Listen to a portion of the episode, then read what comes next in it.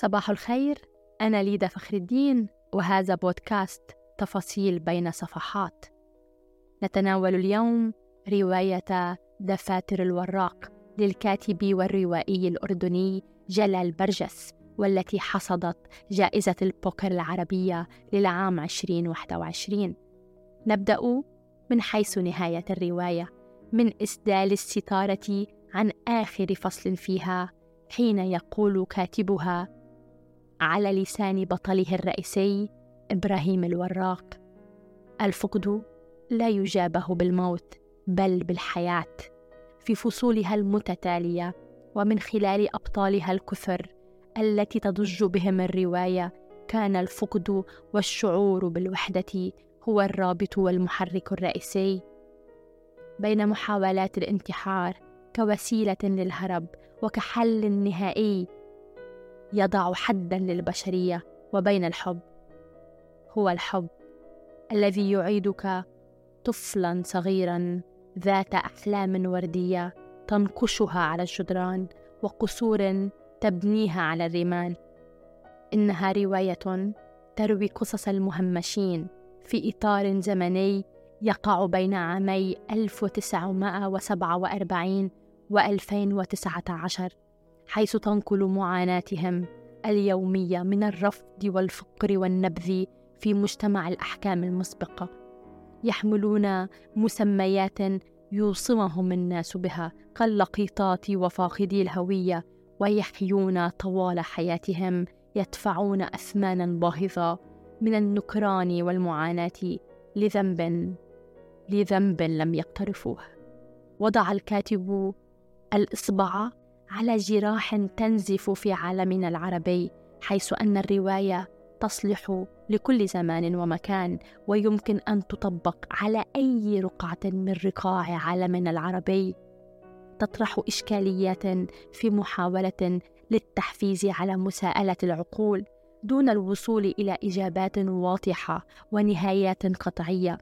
تقدم التناقضات تلك التناقضات الكثيرة التي يحيا بها المجتمع بين الحب والكره بين الفضيلة والرذيلة بين القبول والرفض.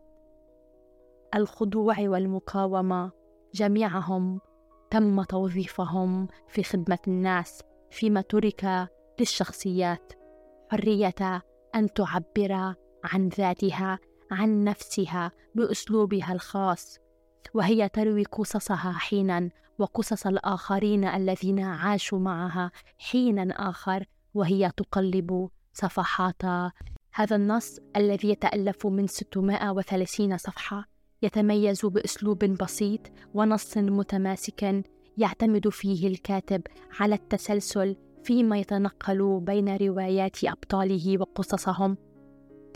في كثير من الأحيان تفقد القدرة على ربط الأحداث.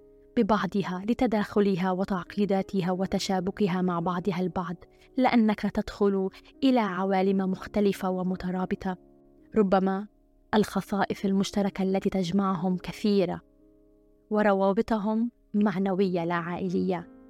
جعلتهم جميعا كتلا بشرية مختلفة. لكل منهم معاناته التي تنطوي على عبرة وحكمة. من آثار الماضي وكيف يكون الإنسان صورة مصغرة عن بيئته وكيف تساهم طفولته في بلورة شخصية الفرد. تأخذك هذه الرواية بين تفاصيل صفحاتها فيخيل إليك أحيانا إنك تعيش تقلبات البطل الرئيسي إبراهيم الوراق الأربعيني الذي رحل من القرية حيث الهدوء والسكينة إلى العاصمة عمان الذي فشل. في أن يذوب داخلها أو أن يجد نفسه ها هناك فظل تائها يقلب صفحات الماضي بينما يعيد أسى الحاضر. هذا الضياع كون شخصيته المنعزلة والانطوائية نتيجة تصرفات والده الذي نهاه عن كل شيء في الحياة خوفا عليه حتى وصل به الحال لأن يقرأ ويلتهم الكتب وأن يعيش شخصياتها ويتقمص أدوارهم بشكل مخيف. طبع والده جاد الله الشموسي تفاصيل حياته بأكملها فيما عاش هو راضيا وقانعا بحياته دون أي اعتراض أو رفض كمن يعيش على هامش الحياة. ربما تجربة والده في السجن وهروبه من قريته للمدينة خجلا بعد سنوات قضاها محاربا في السياسة وتلك الانكسارات الكثيرة التي توالت عليه جعلته يقضي نحبه منتحرا. عاش إبراهيم الصراعات بين وضعه وبين ذاته الباطنية التي دفعته أخيرا أن يتحول إلى لص وسارق وقاتل فيما يعتبره البعض بأنه أسطورة ويصفه الفقراء بأنه بطل. ربما لأن الفقراء في عالمنا يحتاجون إلى قدوة يحتاجون إلى من يبلسم جراحهم ويمد اليد لهم كي ينقذهم من براثين الفساد والفاسدين. إبراهيم الذي يظهر في نهاية الرواية بأنه قتل بدافع رد الحياة لأشخاص آخرين دمر هؤلاء ماضيهم وحاضرهم وأظلم مستقبلهم. تقف هناك أمام منعطفات فكرية جثيمة. فهل تؤيد من يقتل مغتصبا أو فاسدا أو ابا متعجرفا؟ هل هناك مبررات منطقية للسلب والقتل في مكان آخر ورغم مرارة الحياة وتعقيداتها؟ يترك الكاتب باب الحب مواربا حيث تعيش مع إبراهيم حالة التيه وهو يبحث عن حب أعاده من عتبة الانتحار. ويجعلك تسأل نفسك هل يستطيع الحب أن ينقذنا فعلا؟ ولكنك أيضا وأيضا تصدم حين تكتشف أن حبيبته التي بحث عنها وحلم بها لليال طويلة ما هي إلا زوجة والده التي عاشت معه قصة حب عاصفة. انتهت بالضرب والعنف. لم يستطيع الحب هنا حتى أن ينقذنا. ولم يستطع المجتمع أن يكون رحوما ومتعاطفا بل كثر به الجلادون حين تعيش مأساة ليلى التي عاشت طوال حياتها في الميتم دون عائلة تسندها وتحضنها وتوفر لها الحب والأمان. عانت الوحدة والاغتصاب من مسؤولة الميتم وحلمت كل يوم بالخروج لتكتشف أن واقع الحياة خلف الجدران وخلف قضبان الدار. أكثر وحشية وصعوبة. وتفشل هي وأصدقائها الذين خرجوا قبلها من الاندماج في مجتمع يرفضهم ويحول نظره عنهم ويجعلهم سارقين أو متسولين أو بنات ليل. يسحق هؤلاء في بنيان المجتمع الهش ويتحلق حولهم من يريد أن ينهش بأجسادهم دون رحمة أو رأفة. يفشلون في إيجاد يد تبلسم جراحهم وحضن يأويهم في ليال شديدة البرودة. تعيش معهم أوضاعهم وتناقضاتهم وفقرهم ومحاولتهم البحث عن حياة في قلب العاصمة المزدحمه تسأل نفسك مرارا ومرارا وأنت تغوص بين الصفحات. كيف تجد تفسيرا منطقيا للفقر والفساد والتهميش والاغتصاب؟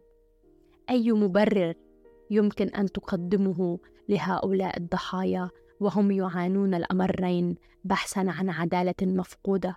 وكيف يمكن لمن عاش اليتم وتربى في جوانب الميتم أن تحدثه عن العائلة كسند أمان وحضن دافئ وهو الذي حضن نفسه بنفسه وداوى جراحه بالصبر وعاش أيامه يحلم بالحب؟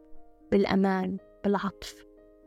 أي تفسير منطقي يمكن أن تقدمه لمن لمن نبذه المجتمع دون سبب ودون ذنب وألبسه لباس الرذيلة وحرمه من أدنى حقوقه نتيجة أخطاء الآخرين.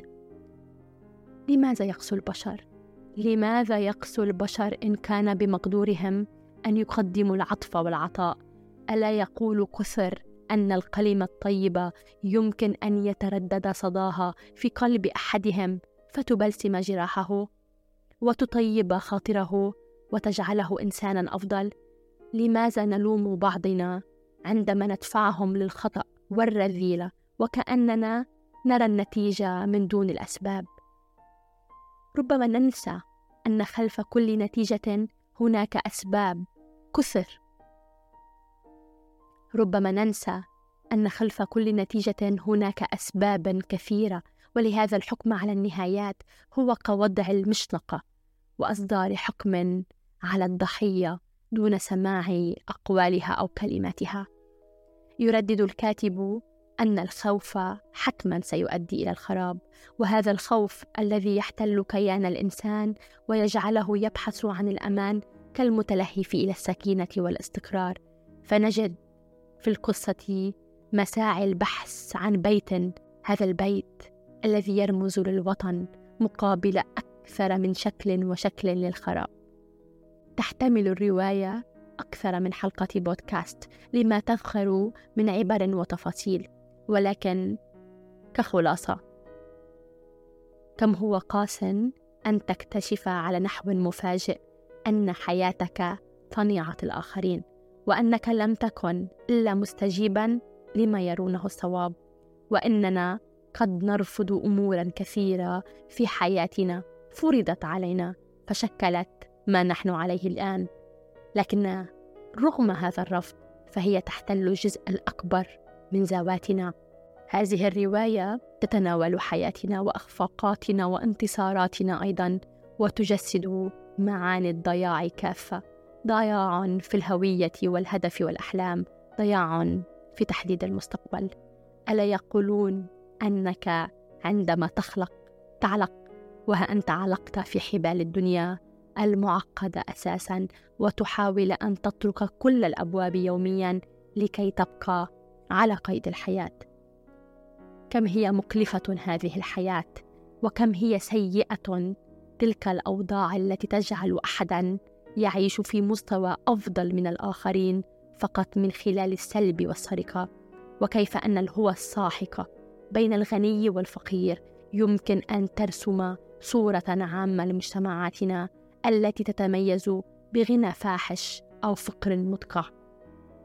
يقولون لا ترضى بالقليل ولكنك لا تفعل الكثير. هو لسان حال أبطال هذه الرواية ولكنهم جميعهم بطريقة أو أخرى أسرى الظروف والأوضاع. كنت معكم ليدا فخر الدين في البودكاست الأول من تفاصيل بين صفحات تناولنا رواية دفاتر الوراق للكاتب الأردني جلال برجس. عسى أن يكون المحتوى الذي قدمته بإيجاز مفيد. وعسى أن تجدون أنفسكم بين تفاصيل صفحات هذا الكتاب. دمتم بخير. أراكم في بودكاست آخر. في رواية أخرى لكاتب آخر بمحتوى آخر.